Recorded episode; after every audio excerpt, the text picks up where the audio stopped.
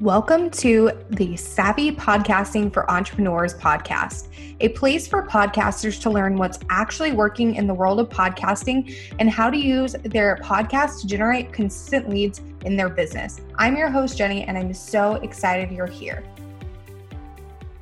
Hey, Savvies. In today's episode, I am chatting about what to do when you're not happy with an interview. Because let's be real, if you record interviews with guests on a regular basis, you will probably eventually run into this at some point. So it's good to be prepared beforehand. So the unhappiness with an interview may be due just to bad audio quality, not so great content, or something else, but preparation is key so that you're not stumped in the future if this happens to you. So let's jump into the solutions that you can take in the event that this does happen. So, number one, you can ask the person to re record with you. If the reason you're unhappy with the interview is due to crappy audio quality that isn't salvageable in the editing process and not due to the content itself, don't be afraid to ask the guest to re record.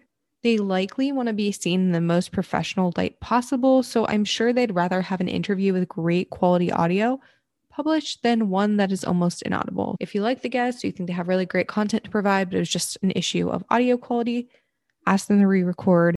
And before doing so, make sure that you guys both have good internet, you both have the proper equipment, and everything will run a lot more smoothly once you're prepared in that instance. Okay, so number two, you can totally scrap the interview. So, whether the guest just didn't live up to your expectations or another reason, it is okay to just completely get rid of the interview. I've done this before, and that's completely your right as a podcaster if you don't love how the content turns out, because you want to publish high quality content and not just put out an episode for the sake of it.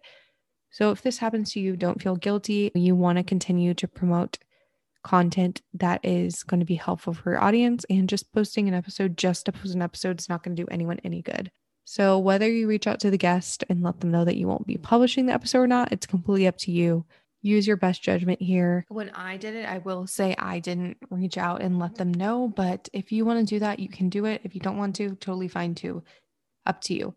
And before we dive into the third and final solution, I did want to pause this episode for a second to chat about my five mistakes you're probably making with your podcast guide.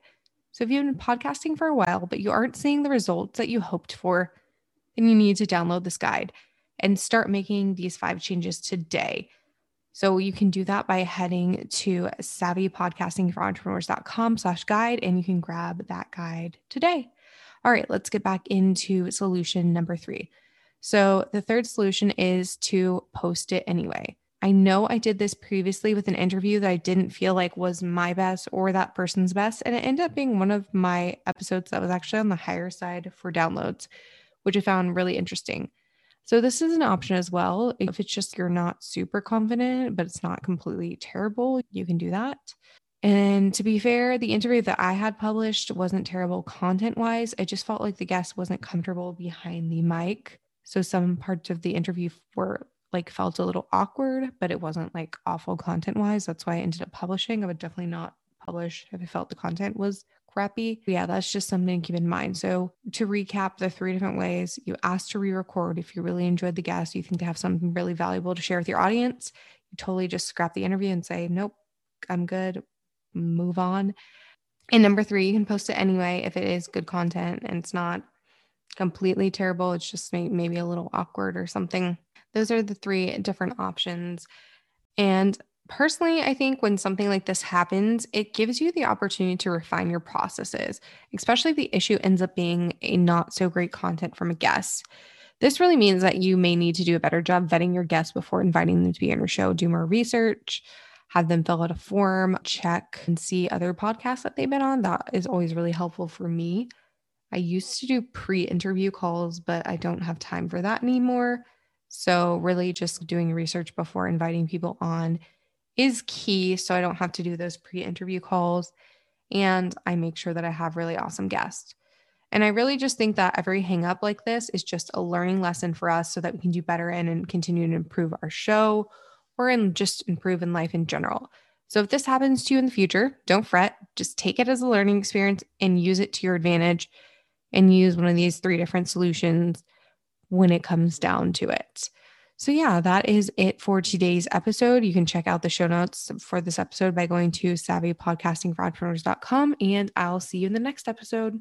If you enjoyed this episode, make sure to subscribe to the podcast on your favorite podcast player like Apple Podcasts, Spotify, or Stitcher and leave a review. You can find us at savvypodcastingforentrepreneurs.com and on Facebook at Savvy Podcasting for Entrepreneurs and Instagram at Savvy Podcasting. Make sure to join our free Facebook community for podcasters by going to savvypodcastingforentrepreneurs.com slash community and join in on the exclusive community just for savvy podcasting for entrepreneurs listeners. I'll see you there.